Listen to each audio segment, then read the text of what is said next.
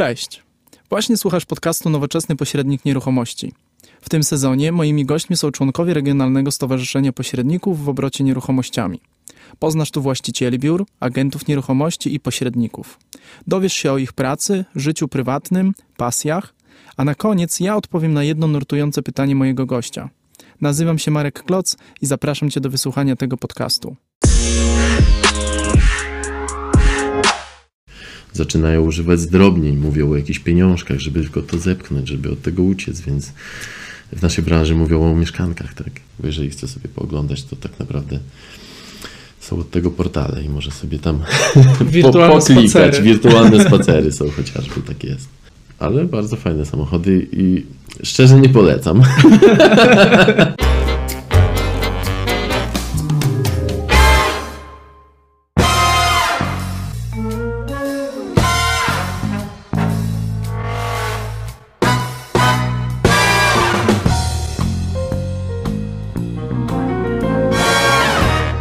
Cześć, witajcie w kolejnym odcinku rozmów z y, wywiadów z pośrednikami w obrocie nieruchomościami. Dzisiaj zaprosiłem jako swojego gościa Maćka Szymanka. Cześć Maćku. Cześć. Cześć. E, Maciek jest właścicielem e, marki Szymanek Nieruchomości. E, Jest również członkiem Stowarzyszenia Pośredników w obrocie nieruchomościami. Maćku, opowiedz, y, jak to u Ciebie było z tymi nieruchomościami, jak to się zaczęło, skąd pomysł na branżę nieruchomości? Mm, Okej. Mm, Wyglądało to, nie wiem, typowo, może nietypowo. Mm, Słyszałem wiele historii na temat tego, jak ludzie zaczynali w tej branży. Y, Natomiast u mnie wyglądało to w ten sposób, że przeprowadzając się do Lublina z Warszawy, bo mieszkałem tam przez kilka lat, y, musiałem znaleźć tutaj mieszkanie. I trafiłem na pośrednika. Jedną Mhm. z firm, z którą dzisiaj się znamy y, i współpracujemy do tej pory. I wyglądało to w ten sposób, że spodobała mi się praca tej osoby, która nam prezentowała nieruchomości. Spodobało mi się jej zaangażowanie, to w jaki sposób nam przygotowała te nieruchomości do e, obejrzenia. I pomyślałem sobie później, już jak zdecydowałem się na jedną z tych nieruchomości, którą mi pokazywała, że może to być coś ciekawego i może to być e, fajny start w, z nową rzeczą w życiu. I rzeczywiście tak się stało. Tak? Zacząłem szukać e, pracy w tej branży i dosyć szybko ją znalazłem i, i, i w ten sposób jakby zaczęła się moja przygoda z nieruchomościami. Okej, czyli zacząłeś pracę jako, jak rozumiem, jako agent nieruchomości w biurze, czyimś biurze Tak nieruchomości, jest, tak? zacząłem w biurze Mhm. nieruchomości. Jak dawno temu to było? To było w 2012 albo 2011 roku, powiem szczerze, że nie do Czyli już kilka pamiętam. dobrych lat. Tak, tak. A to ciekawe, co powiedziałeś, bo e, też jeden z moich gości e, właśnie pomyślał o branży nieruchomości pośrednictwa e, przez zupełnie inne doświadczenia. Czyli Mhm. był źle obsłużony i pomyślał, że okej, to ja teraz chcę Okej. pokazać, jak to zrobić dobrze. No to jest też bardzo ciekawe. Mówię, Rozpoczął współpracę z branżą. Wiele tych historii było i ja już wiele ich słyszałem. Mhm. Y, Nie słyszałem takiej jak moja, ale na pewno wiele osób tak zaczynało, no bo to. Chociaż ostatnio miałem agenta, który rzeczywiście mówił, że też mu się spodobało, jak sam kupował nieruchomość na rynku pierwotnym. Więc to pewnie gdzieś tam się powiela. No, każdy gdzieś zaczyna. Nie miałem wykształcenia w tym kierunku. E, chociaż skończenie administracji myślę, że, że dało mi jakieś tam podstawy takie prawne, żeby e, łatwiej się poruszać Mhm. w tym gąszczu przepisów, tak. Ale zaczynając, znaczy może inaczej, obserwując y, tą pracę tego agenta i decydując się, ok, poszukam pracy w tej branży, myślałeś sobie, że to łatwe zajęcie, które daje dobre pieniądze? Znaczy na pewno wyobrażałem sobie to trochę inaczej niż w rzeczywistości ta praca wygląda, bo y, nie znałem tych wszystkich technikaliów, tego wszystkiego, y, co robi agent. Myślałem, że agent sobie tylko tak chodzi i pokazuje te nieruchomości, tak? To było coś takiego i wiem, że wiele osób tak naprawdę myśli w ten sposób właśnie. No i właśnie jednym z mitów, który, y, który, którzy jak i pośrednicy wspominają, to jest bardzo często to, że agent nieruchomości utożsamiany jest z, tak- z tak zwanym otwieraczem, Mhm. czyli osobą, która otwiera, tylko pokazuje i na tym jego rola się kończy. Taki pokazywacz. No, taki pokazywacz, Mhm, tak. mhm. Natomiast no, wiemy, że praktyka tak nie wygląda No i nie. zapewne też jeszcze o tym sobie za chwilę porozmawiamy. E, Maciek, no i trafiłeś do, do branży nieruchomości, do biura nieruchomości i trafiłeś z tego, co kojarzę, od razu do dużej firmy, tak? Mhm, Ym, Opowiedz o tym, jak y, pracuje się w dużej y, firmie. Możemy Mhm. powiedzieć, że to jest firma y, no, dość dominująca na rynku pośrednictwa. No tak, myślę, że od wielu lat jest dominująca i ją wszędzie na pewno widać. E, Natomiast jak się pracuje w takiej firmie? Na pewno trzeba się nauczyć samodzielności w takiej firmie i moim zdaniem e, nie tylko w dużych firmach trzeba być samodzielnym, bo każdej osobie, która mm, pracuje w tej branży, niezależnie czy to jest duża firma, czy to jest mniejsza firma, czy nawet jak ktoś chce być sam pośrednikiem, tak, musi być naprawdę bardzo samodzielny i musi prowadzić tą swoją pracę w taki sposób, jakby prowadził swoją firmę. Mhm. A powiedz, E. no właśnie, bo mówimy o dużej firmie, która ma wiele działów. Mówi się o tym, Kilkuset że agentów. Tak, kilkuset, tak, Mhm. czyli kilka tysięcy agentów, e, czyli wydaje się, że dba o tych e, swoich e, pracowników, współpracowników, współpracowników, bo to zależy też od formy współpracy, Mhm. ale mówisz jednak o tej samotności, o tej indywidu- takim indywidualnej pracy. No właśnie dlaczego? Znaczy jest na pewno osoba, która cały czas pomaga i jest to, jest to kierownik, tak samo można liczyć na osoby, z którymi się współpracuje w oddziale. Mm, Natomiast y, w tej pracy, w tej branży y, trzeba bardzo szybko reagować na, na to, co się dzieje. Czasami nie ma czasu na to, żeby y, dzwonić do kierownika i pytać, co, ma, co, co mamy zrobić w danej sytuacji. Tak? Więc ta samodzielność jest konieczna. Ona, bez niej jakby agent zginie na tym rynku. To jest tak samo jak mm, nie można traktować tej pracy jako pracy dodatkowej. A też się często słyszy takie coś od ludzi. którzy Tak, że przychodzą spróbuję, do, tak? Spróbuję, Mhm. zobaczę, pracuję tutaj, to może sobie jeszcze coś tam dorobię w nieruchomościach. No nie da się, dlatego że trzeba cały czas reagować na to, co się dzieje. Klient może zadzwonić do nas o godzinie 9 i on chce zobaczyć nieruchomość o godzinie 9.30. Wiadomo, że nie wszyscy pracują na wyłącznościach, więc mm, jeżeli ktoś inny ma tą nieruchomość, no to ten klient pójdzie, Pójdzie tam, gdzie ktoś ma dla szybciej niego czas. tą nieruchomość Mhm. zobaczy. Więc y, no, ta samodzielność jest y, wymagana, y, jest wymagane to, żeby organizować dobrze swój czas pracy i to jest to, czego ja się nauczyłem jakby w tej dużej organizacji, w tej korporacji, tak, w której Mhm. pracowałem przez kilka lat. Bo trzeba bardzo szybko właśnie reagować na to, co się dzieje, na jakieś problemy, które wynikają, czy to podczas prezentacji nieruchomości, czy to podczas później transakcji. Tak? Mhm. Tam nie jest tak, że ktoś cię za rękę poprowadzi. I moim zdaniem to też nie zależy od tego, czy to jest duża czy mała firma. Bo wiadomo, że my jako osoby, które zatrudniają agentów, no, prowadzimy tych agentów, staramy się im pomóc na każdym kroku. Ale to nie jest możliwe. Bo są sytuacje, w których po prostu trzeba tu i teraz zareagować w jakiś sposób, a nas nie ma, tak? Czyli musi być ta decyzyjność na wysokim poziomie, tak, żeby to, to, decyzyjność to jest jakby jedno, ale drugie myślę sobie o tej takiej odwadze, podjęcia decyzji i wzięcia na siebie konsekwencji tej decyzji w Mhm. razie sytuacji e, takiej awaryjnej, która może mieć miejsce w każdym, na każdym etapie tak naprawdę transakcji, prawda, którą prowadzimy, czy pracy z klientem. Tak, ale trzeba mieć też wiedzę, tak? Więc jeżeli nie ma się wiedzy, a niestety na rynku łatwo spotkać osoby, które tej wiedzy albo nie chcą przyswajać, albo nie wiem, nikt ich tego nie uczy po prostu, tak? I to myślę, że em, no jest dosyć ważna sprawa em, w naszej pracy. Jak nie ma wiedzy, to nie Mhm. będzie tego, y, nie będzie przełożenia na szybkie decyzje, nie będzie przełożenia na to, że ktoś zaryzykuje i podejmie jakiś krok, no żeby powiedzmy no, doprowadzić do transakcji, pomimo, że jest jakiś problem, jakaś, jakaś tam przeszkoda. No bez wiedzy to nie przejdzie, bo można tylko problemów narobić sobie i innym, więc y, no, myślę, że praca w tej dużej firmie też mi tą wiedzę dała na pewno. Czyli firma stawiała też na kompetencje swoich e, Stawiała, pracowników, stawiała. dawała tą wiedzę, Tak nie trzeba było jej samodzielnie szukać, tak, bo Mhm. też... Przynajmniej kiedyś tak spotykam- było, nie wiem jak jest teraz, Mhm. ale to te 8 lat temu było rzeczywiście tak, że y, stawiali na tą wiedzę i można było bardzo dużo się nauczyć i te kwalifikacje pracowników były cały, cały, cały czas podnoszone.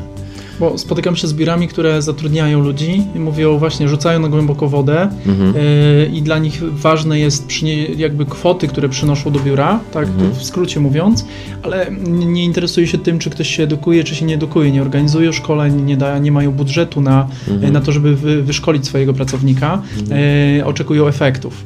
Yy, No i teraz właśnie, czy Twoim zdaniem podnoszenie kompetencji yy, na, własne, ryzy- na własny koszt ma sens i czy to się przekłada potem na Twoje wynagrodzenia, na to, jak szybko w branży jesteś w stanie zaistnieć, tak? Bo wiemy, że ten czas jest bardzo ważny. Mhm, Na pewno, dlatego że ja zawsze to podkreślam, tak? Wiedza tutaj jest najważniejsza.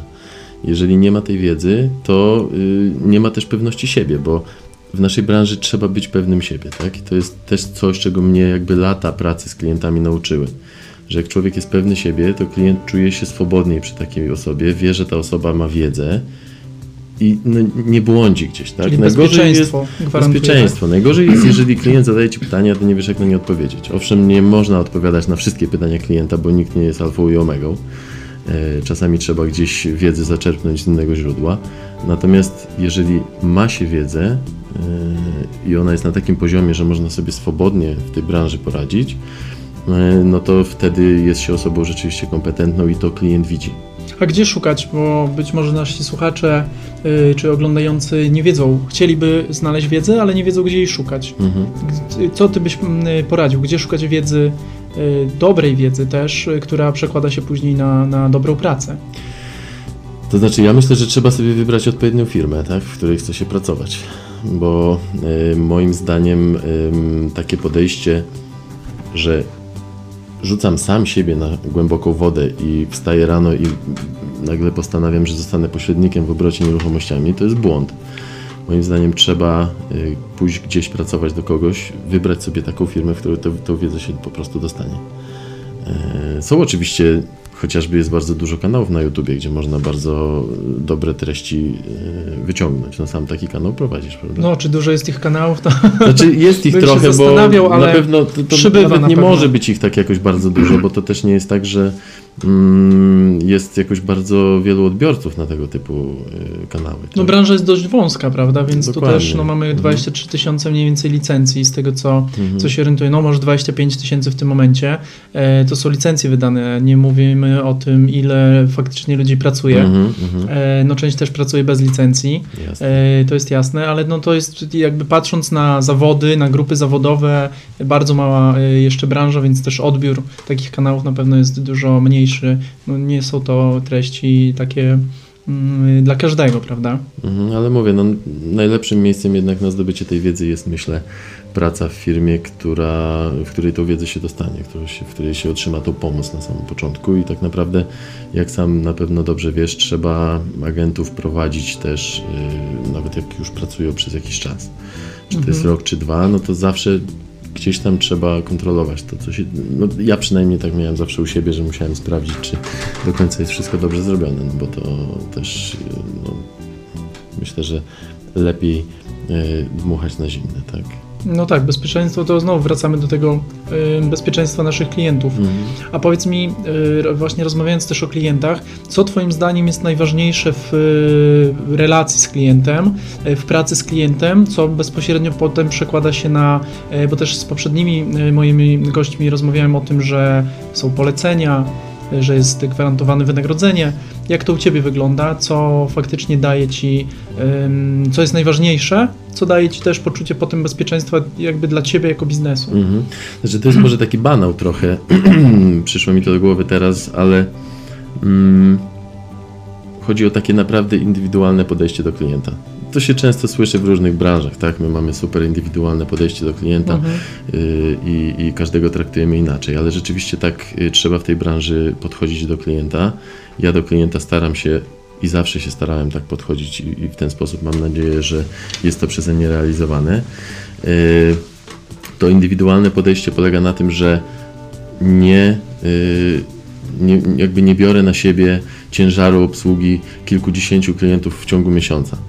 Musiałem niestety się tego nauczyć kiedyś e, w tej e, dużej korporacji, natomiast teraz mam ten komfort, że już tego robić nie muszę, bo jest to złe podejście. Tam nie miałem po prostu wyjścia i musiałem sobie z tym jakoś radzić, natomiast mm, o kliencie trzeba pamiętać, klient nie może sam się do nas zgłaszać i pytać, co tam się dzieje w mojej sprawie.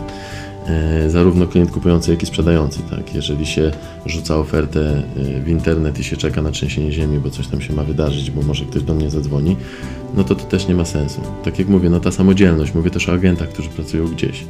To, że firma wrzuci gdzieś na portale, wypromuje to, to jest mało, tak? Są jeszcze takie y, miejsca jak y, portale społecznościowe, gdzie można bardzo szybko wynajmować mieszkania chociażby, bo też często z tego korzystam, nawet w ogóle omijam portale, jeżeli chodzi o wynajem. Y, jest bardzo dużo różnych możliwości, żeby y, o tego klienta zadbać właśnie w ten sposób, tak? bo klient, no, klientowi często zależy na czasie. Mhm. Jeżeli się coś puści i będzie się czekało na trzęsienie ziemi, no to nic z tego nie będzie.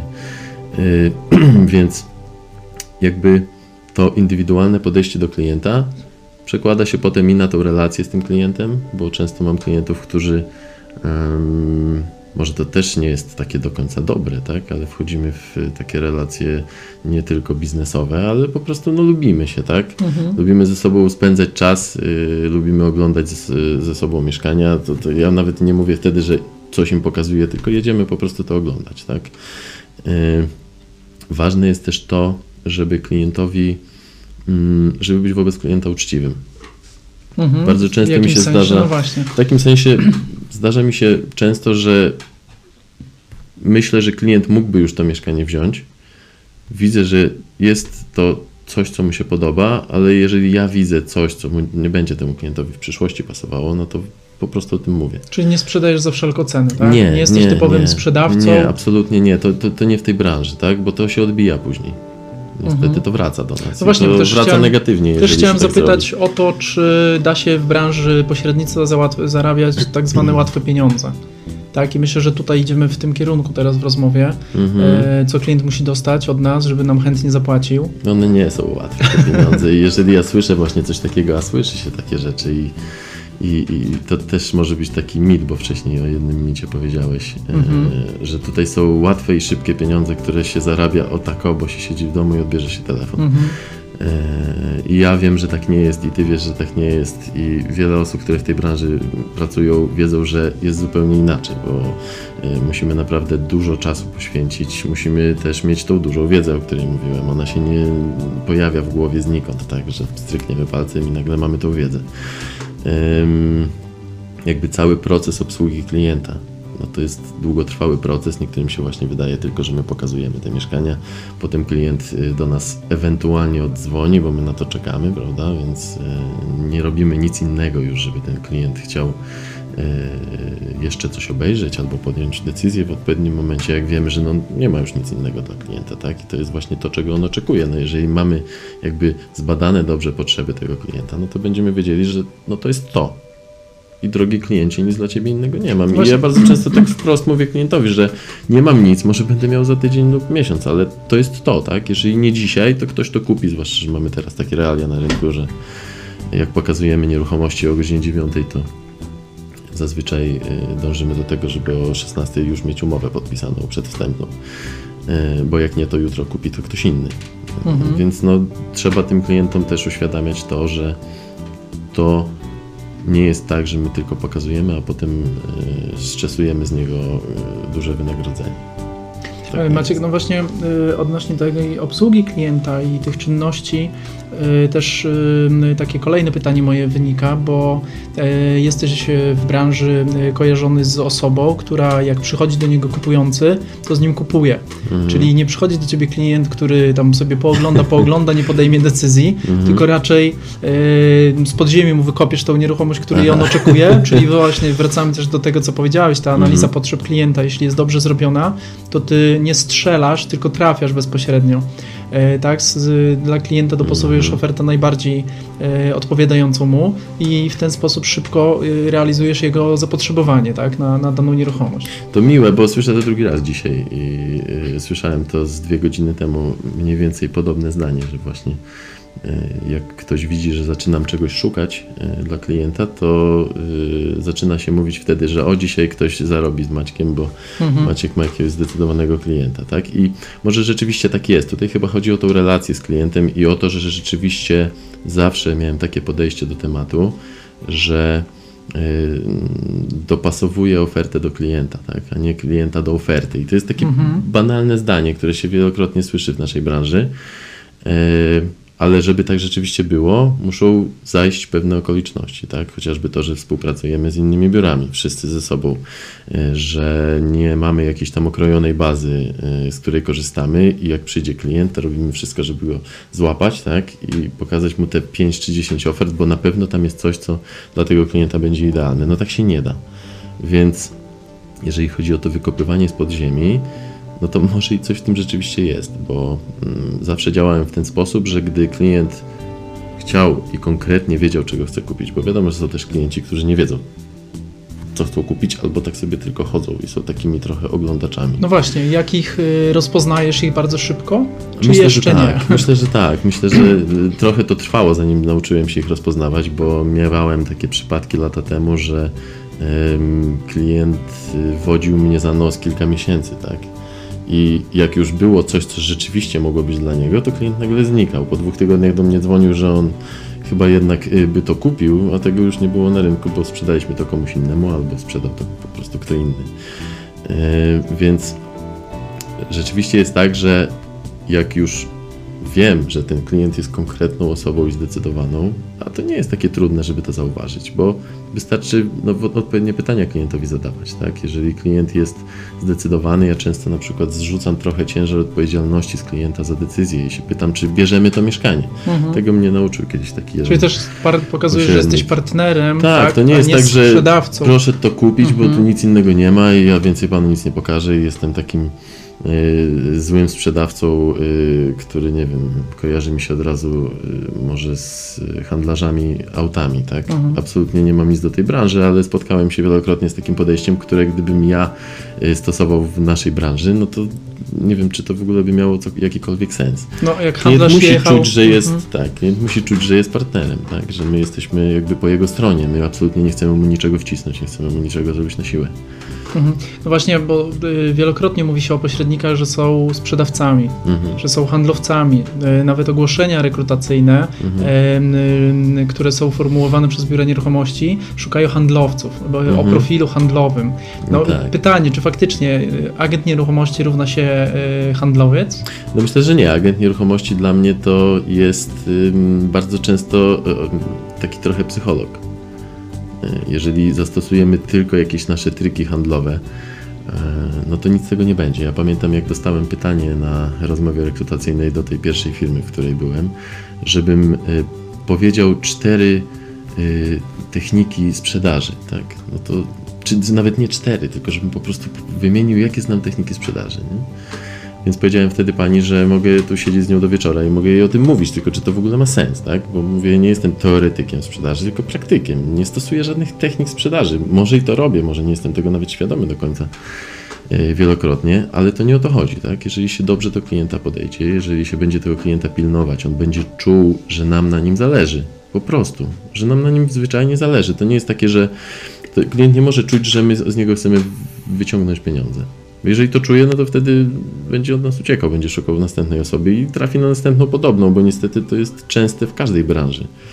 E, Wystarczy chcieć, nie wiem, kupić coś, co nie jest e, jakby Potrzebny tu i teraz. potrzebne tu i teraz i, i widać, co się wtedy dzieje. Tak? Jak mówimy o pieniądzach, to y, klienci, którzy do ciebie przychodzą, są zainteresowani zakupem i kupują coś, płacą tobie wynagrodzenie. Mhm. E, wiemy, że są modele biur, które od kupującego nie biorą wynagrodzenia, Mhm. e, czyli pracują na tak zwanym 0%. Pytanie, co ty robisz, że ci klienci chcą płacić? Nawet nie muszą, tak? Tylko oni po prostu chcą cię płacić. No tak, to jest to, co się teraz też słyszy od jakiegoś czasu, że klienci kiedyś pytali, e, jak i, Czy czy, jest wynagrodzenie. Mhm. Tak? Dzisiaj pytają raczej, ile to wynagrodzenie wynosi. Mhm. E, Co, e, co powoduje, że klient chce płacić? Mm, Nawet, no tak jak powiedziałeś, e, nie czuje się do tego zmuszony, nie czuje się w jakiś tam sposób, że mu uciekają pieniądze, które mógłby wydać na coś innego. To jest, myślę, to podejście do klienta. Tak, to indywidualne podejście do klienta, to, że klient ma świadomość tego, że ma dostępny dzięki temu, że płaci wynagrodzenie pośrednikowi, że ma dostęp do dużo większej liczby ofert niż gdyby miał bez tego wynagrodzenia. To jest jasne, że e, jeżeli ja wezmę od klienta pieniądze za moją pracę, bo to myślę, że jest w ogóle podstawa, e, jakby podstawowa sprawa w tym pytaniu. Przecież my dla klienta pracujemy. To jest w ogóle takie odwrócenie trochę kota ogonem, że klient może poczuć się jeszcze ważniejszą osobą, bo on jest moim szefem, tak? Poniekąd. Mhm. Ja dla niego pracuję. Właśnie ja pytanie, czy my jako pracę. pośrednicy odpowiednio y, artykułujemy to klientom, że Myślę, że nie. pod, podejmując współpracę, y, oni nas zatrudniają do konkretnego zlecenia, a my dostajemy pieniądze bardzo często dopiero po realizacji. Tak a jest. mnóstwo jest y, takich Możemy też ich sytuacji, nie dostać. To Tak, mnóstwo jest takich sytuacji też- której dostajemy te zlecenie, ale nie podejmujemy go, tak? Mhm. Albo nie je realizujemy i wtedy te jakiekolwiek działania, które żeśmy podjęli, często są nieopłacane, tak? Więc są puste. Tak, myślę, że dużym problemem u pośredników jest to właśnie mówienie o tym, mówienie o pieniądzach w ogóle, tak? Y, nie tylko w naszej branży, ale w ogóle w Polsce, tak? Pieniądze to jest temat tabu i ludzie się o nim boją, o, pieniądzach boją mówić. Zaczynają używać zdrobniej, mówią o jakichś pieniążkach, żeby tylko to zepchnąć, żeby od tego uciec, więc w naszej branży mówią o mieszkankach, tak? Mhm. Ładne mieszkanko mam dla Pana do pokazania. Zawsze mówiłem, że jakbym był klientem i agent by do mnie powiedział, e, że mam do, do pokazania Panu mieszkanko, to bym powiedział, że nie idę na to mieszkanie, nie będę go oglądał, bo wiem, że Pan mi go nie chce sprzedać, bo już widzę, że jest zmiękczanie klienta, a nie jakby odpowiednie do niego podejście. Więc jeżeli chodzi o jakby artykułowanie tego i mówienie o wynagrodzeniu i za co ono jest, to myślę, że jest tym problem na rynku. I spotykam się z tym no, nawet wśród ludzi, którzy pracowali u mnie, czy pracują. I cały czas ich edukowałem, jak to robić, żeby e, klient mówili o tych pieniądzach, żeby klient chciał płacić. Myślę, że głównie chodzi o te relacje, głównie chodzi o indywidualne podejście do klienta. Głównie chodzi o to, że rzeczywiście można mu to mieszkanie z podziemi wykopać, jeżeli on jest zdecydowany na zakup. Bo jeżeli chce sobie pooglądać, to tak naprawdę są od tego portale i może sobie tam wirtualne po, poklikać. Spacery. Wirtualne spacery są chociażby, tak jest. Okej. Okay. Maciek, coraz więcej ostatnio słyszę, zresztą sam to też y, praktykuję. Y, mówi się, y, jest takie hasło small business. Mhm. Y, I teraz zauważyłem, że też chyba w tą stronę idziesz, bo y, pamiętam jak miałeś duży zespół, kilkunastoosobowy, mhm. Y, kolejna placówka była otwierana, a dzisiaj masz małe biuro, zrezygnowałeś z, wielu rzeczy. Ciekaw jestem, co spowodowało, że też podjąłeś taką decyzję. Czy to jest trend dzisiaj rynkowy i mhm. właśnie wdrażanie tego hasła mhm. small business, czy jakieś inne czynniki wpłynęły na to? Znaczy czynników było myślę wiele, bo yy, jakby spróbować można wszystkiego, tak? I uważam, że yy, posiadanie zbyt dużej liczby agentów jest błędem. Oczywiście to, jest, to, jest, to było u mnie błędem. Myślę, że głównie dlatego, że przez posiadanie dużej liczby agentów e, i angażowanie całego swojego czasu, żeby tych agentów prowadzić i żeby oni mogli te pieniądze zarabiać, e, sam gdzieś tam przestałem sprzedawać. Tak, przestałem z tymi klientami mieć kontakt. Czyli byłeś po prostu tylko... menadżerem w swojej firmie, tak? Tak, a nie do końca mi to pasowało i powiem szczerze, że jakby powrót do tego, że zajmuję się klientami, Głównie to są w tym momencie klienci z polecenia, ale bardzo chętnie też współpracuję z klientami, którzy po prostu dzwonią na jakieś tam moje oferty. Jeżeli ta oferta im nie pasuje, to e, szukamy im kolejnej. No to jest, wtedy się czuję jakby jak ryba w wodzie, tak? To jest mój żywioł. Ja, no, skoro w czymś się człowiek dobrze czuje, no to czego tego nie, re, nie realizować, więc y, zamknąłem jeden z oddziałów. Y, z czasem tu ktoś odszedł, tu ktoś wyjechał do innego miasta, tu się z kimś rozstaliśmy bo jakby nie, mm, nie była to do końca praca dla niego, tak? E, I w pewnym momencie zacząłem myśleć o tym, że chyba jednak pora wrócić do tego, co było na samym początku, jak zacząłem robić już swoją firmę. Czyli na samym początku byłem w domu, tak? Siedziałem mhm. w domu, nie było to komfortowe, bo nie miałem kompletnie warunków w domu do tego. E, tak naprawdę to pierwsze miesiące w roku 2015 to biuro moje to był pokój dzieci tak, kupę zabawek, różnych miśków, więc słabe miejsce, żeby się skupić żeby z klientami rozmawiać przez telefon chociażby.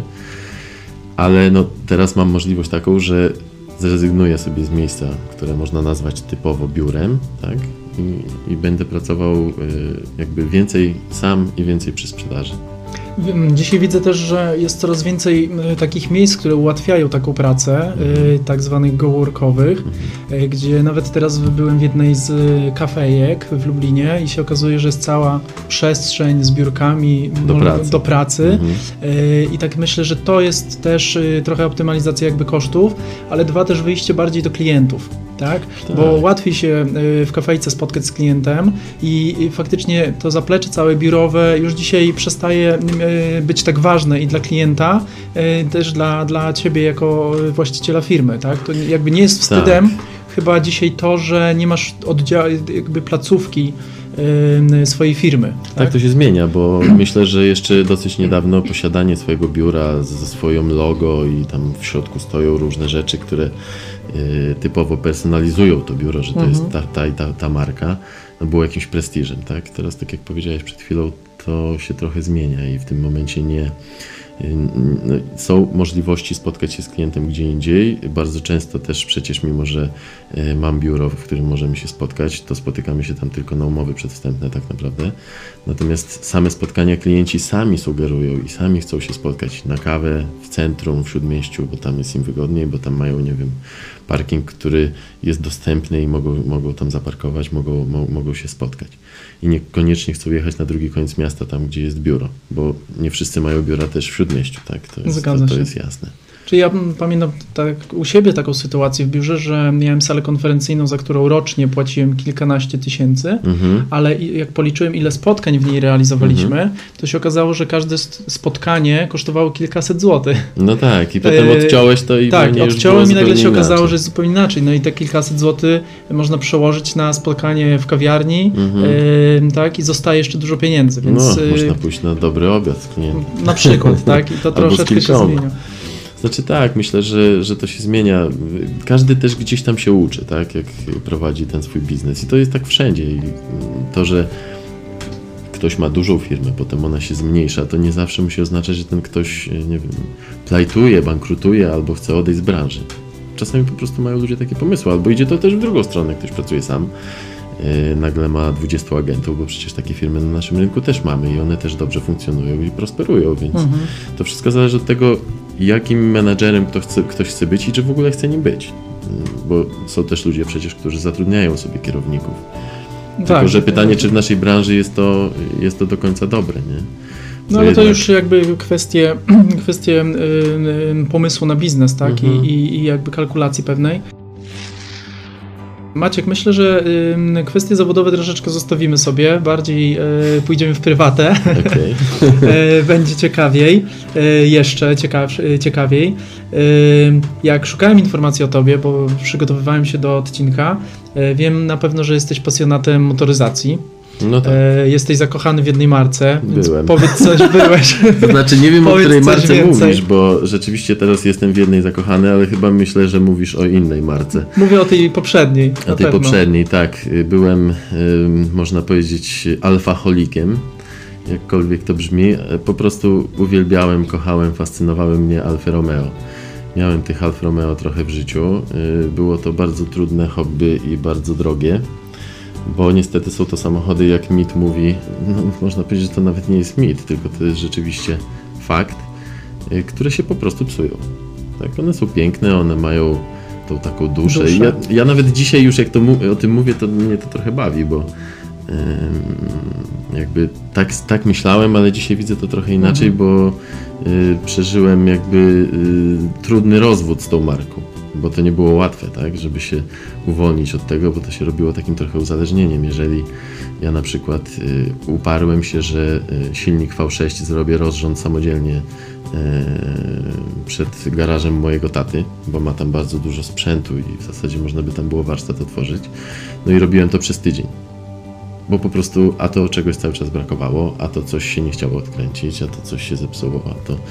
Bo też dużo sam majsterkowałeś, prawda? Tak, tak. To wynika też z tego, że moje wykształcenie to jest, to jest technikum samochodowe, które tam paręnaście lat temu skończyłem. Nigdy nie pracowałem w tym zawodzie, to, to była szkoła raczej dlatego, że pasjonowała mnie motoryzacja i stąd był taki wybór. Natomiast rzeczywiście ta Alfa Romeo mnie, można powiedzieć, wykończyła. Ale bardzo fajne samochody i szczerze nie polecam. to, to nie jest nic dobrego. Jak ktoś ma bardzo dużo czasu i bardzo dużo pieniędzy, to niech sobie robi, ale nie. Chyba, że te nowe, no jak ktoś chce kupić sobie te dwa najnowsze modele, które są teraz, no to myślę, że parę lat pojeździ. Miejmy nadzieję, że producent tego nie obejrzy. Tak jest. E, A bez czego nie mógłbyś dzisiaj żyć? Bez czego ja bym nie mógł żyć? Dużo tego by było, ale myślę, że y, wiem, że pewnie wiele osób, y, y, z którymi rozmawiałeś albo będziesz kiedyś rozmawiał, y, mogłoby powiedzieć, że bez pracy, tak? Bo wiem, Mhm. że tak jest. To są takie czasy dzisiaj trochę, że ludzie bardzo dużo pracują i może stąd właśnie jest ten small business, o którym mówiliśmy, że niektórzy chcą odejść od tej, od tej takiej gonitwy y, za robotą. Ja bym, myślę, nie mógł żyć bez moich dzieci. Tak? To jest y, przede wszystkim dla mnie, to są trzy najważniejsze istoty na Ziemi. nie mógłbym żyć bez najbliższych. No, myślę, że to jest że to jest ważna sprawa. I oczywiście na końcu mogę dodać, że bez pracy też bym nie mógł żyć, bo człowiek gdzieś tam się do tej pracy przyzwyczaja. I tak jakiś czas temu rozmawiałem ze znajomymi, y, co byśmy zrobili, jakbyśmy wygrali w Eurojackpot, bo akurat była jakaś taka mhm, wygrana taka 190 mhm. milionów czy coś takiego. No to myślę, że człowiek by zwariował, tak? Bo pierwsza myśl byłaby, rzucam wszystko i będę podróżował dookoła świata, ale tak naprawdę gdzieś tam po jakimś czasie się człowiek znudzi i będzie chciał znowu pracować. Nie mówię, że byłaby to praca, która by polegała na tym, że człowiek musi się z niej jakoś mocno utrzymać, no ale coś by robić musiał. Więc y, mówię, najbliżsi rodzina y, i, i, i to za zajęcie takie stałe, które daje tą też satysfakcję, tak? Bo w ogóle nasza branża, y, ja dlatego ją tak lubię, kocham, mogę nawet powiedzieć, bo ona daje taką dużą satysfakcję i wcale nie mówię tutaj o finansach, tak? Bo one są, owszem, mówię o jakby spełnianiu marzeń ludzi. To jest takie górnolotne trochę. Mm -hmm. Ale tak rzeczywiście Ale jest. dla niektórych tak, to, to rzeczywiście to jest. jest. Ja uwielbiam tą satysfakcję, jak klient się zdecyduje na coś, e, doprowadzimy tą transakcję do końca e, i widzę to zadowolenie w oczach klienta. Tak? On przychodzi, on mi dziękuje, on nie, nie, traktuje mnie jako tam jakiegoś pośrednika przypadkowego i wyjdzie sobie e, z tej transakcji, on zapomni w ogóle z kim on tą transakcję, jakby kto mu pomógł w tym wszystkim. Więc to, no, to, to jest duża satysfakcja, więc myślę, że bez tej pracy jako pośrednik, chociaż miałem wielokrotnie takie momenty, że chciałem tego już zwiać.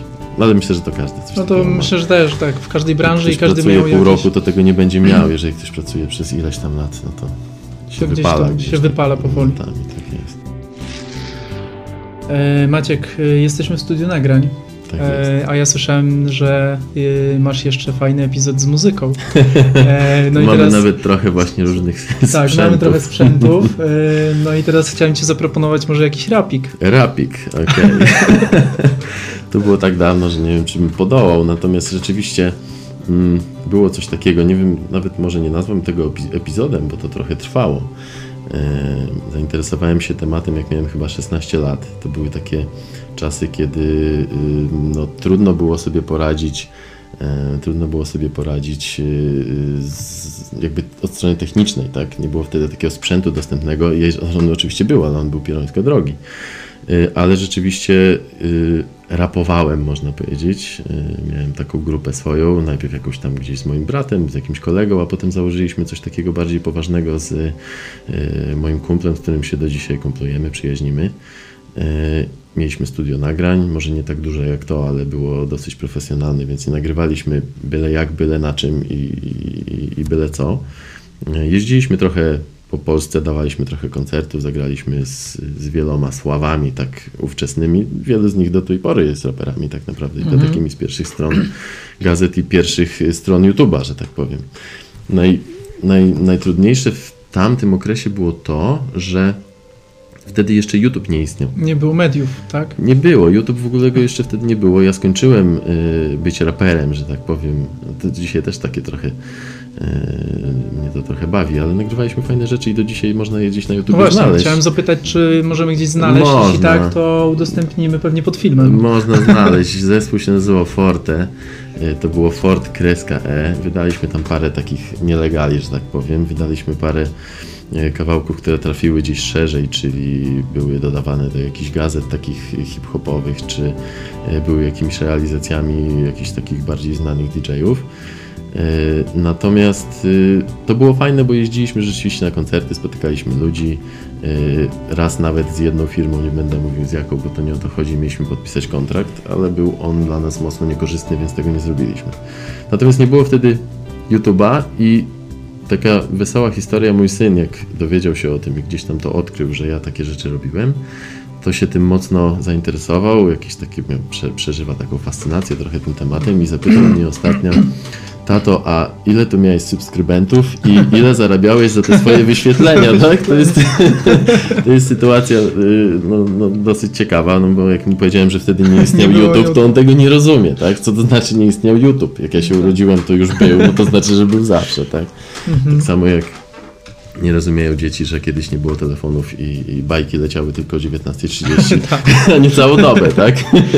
No tak. Więc tak to, więc tak to no ciekawy epizod. Yy, lubię do niego czasami wracać, bo mówię, czasami tam sobie czegoś słucham i, przypominam sobie, że mimo, że miałem wtedy 20 parę lat, to te teksty, które tworzyliśmy sami oczywiście, bo to nie jest taka muzyka, że ktoś tam pisze Mhm. za ciebie, y, no to były takie dosyć dojrzałe teksty, jak na 21-latków na przykład. Więc jakby komuś się chciało tak sobie zmęczyć y, słuch, to proszę bardzo. No to Nie każdy- nie każdy to lubi. Na pewno odnajdziemy i podlinkujemy. Maciek, przyszedł czas na pytanie do mnie, Okej. więc słucham. Pytanie do ciebie. Właśnie mnie tak interesuje już od jakiegoś czasu. Yy... Pracowałeś w Lublinie, tak? Pracowałeś w Lublinie. Lublin, wiadomo, największe miasto po tej stronie wschodniej Polski. Yy, Lublin, miasto, które ma yy, swoje fanaberie, jeżeli chodzi o yy, rynek pośrednictwa, jak każde inne, tak? Więc każde miasto czymś tam się charakteryzuje. Ale jest duże. Jest tutaj wielu klientów, jest wiele nieruchomości i tak dalej. I mnie interesuje, jak u Ciebie wyglądało przejście y, do miasta mniejszego. Czy to było dla Ciebie duże wyzwanie, czy to było y, tak, że było Ci łatwiej na przykład ze względu na to, że no w tych mniejszych miastach nie ma konkurencji, tak, nie ma żadnej innej firmy, ale to też myślę o tym trochę na minus, bo trudno jest wejść w coś zupełnie od początku. Tak? Ym, tak, to jest pytanie, które ym, dzisiaj słyszę coraz częściej, Okej. ale to y, jakby praktyka to trochę to było świadome Mhm. y, i ta, to wynikało z takiej mojej potrzeby odpoczynku, Mhm. y, ale trochę też przypadek. Dlaczego? Bo y, w momencie, kiedy poznałem swoją żonę i zaczęliśmy razem mieszkać poza miastem, Mhm. to coraz rzadziej mi się chciało przyjeżdżać do Lublina. Okej. No to jednak jest parę kilometrów. To, to parę kilometrów to jest raz, dwa. Jak poczułem taką właśnie, jakby uciekłem z dużego miasta i poczułem taką, taką swobodę, że mogę prowadzić biznes będąc mieszkając sobie na wsi, w spokoju, mogę sobie otworzyć komputer albo po prostu nie, nie jechać do, do pracy, nie być w biurze i też zarządzać firmą, to poczułem, że kurczę, to jest to. Mhm. Przypadek sprawił, że y, pomyślałem sobie, kur- może y, wynajmę sobie biuro w Łęcznej, Mhm. żeby po, móc sobie kilka dni pracować tam. Y, Okazało się, że nie ma biura nieruchomości w Łęcznej i że przypadkiem znalazłem przetarg na, na fajny lokal w fajnej lokalizacji, więc postanowiłem ten lokal wynająć i zacząć sobie tam organizować takie biuro. I pomyślałem sobie tam trzy razy w tygodniu będę w Lublinie, dwa razy w tygodniu tam, zrobię dyżury. Potem się okazało, że y, no i przez pół roku w ogóle nic nie zarabiałem. E, Zdecydowałem się na wyłączność, że będę pracował tylko na wyłączności, bo już w Lublinie tak pracowałem. Mhm. Jak zacząłem w Łęcznej to e, stosować, to się okazało, że lub- lubelskie biura pracuje na otwartych, nie ma problemu. Kilku klientów straciłem na dzień dobry, e, takich, którzy po prostu powiedzieli, nie, z panem nie będziemy pracować. No ale ta konsekwencja spowodowała, że jeden, drugi, trzeci klient, realizacja i powolutku, powolutku zacząłem się wdrażać. Jak doszedłem Mhm. do momentu, kiedy poczułem taką niezależność i jakby brak konieczności pracy na, na rynku tylko lubelskim, Mhm. to pomyślałem, okej, to jest to. I to mi daje dzisiaj, ja dzisiaj pracuję po 6 godzin dziennie, to mi daje taką ym, poczucie takiego spokoju. I to no tak Czyli to samo to wejście właśnie tak sobie wyobrażałem, że to nie było łatwe. Nie? Było łatwe, było bardzo Bo trudne, było pół roku. jest coś nowego na rynku, na którym tego nie ma. Tak, to raz, ale dwa, y, no z moim jakby doświadczeniem y, myślałem, że będzie to dużo łatwiejsze. Nagle się okazało, że no kim ty jesteś w ogóle człowieku, tak? To, Ja w trzeba sprzedałem dwa było- mieszkania i pamiętam, że nie było łatwo. I trzeba było budować, no poza tym trzeba poznać był rynek, mentalność Tak, ludzi, to jest też specyfika Tą mentalnością, pewna. bo mówię, ludzie, którzy jakby nie byli do tej pory ym, przyzwyczajeni do tego, że jest pośrednik, tak? To trzeba było im wytłumaczyć, o co tutaj tym Tak, natomiast chodzi. dzisiaj już jest tak, że przychodzą sami i przychodzą świadomi, czyli gdzieś mnie sprawdzili, wiedzą kim Mhm. Jestem, wiedzą co robię, wiedzą, że y, mają zapłacić. Czyli siła mnie polecenia wynajmują. tutaj. Y, Polecenia, Mhm. tak, i to powoli, powoli, Mhm. y, no jest coraz lepiej. No to życzę, żeby było jeszcze lepiej. Dzięki wielkie. No właśnie, czego ja mogę Ci życzyć?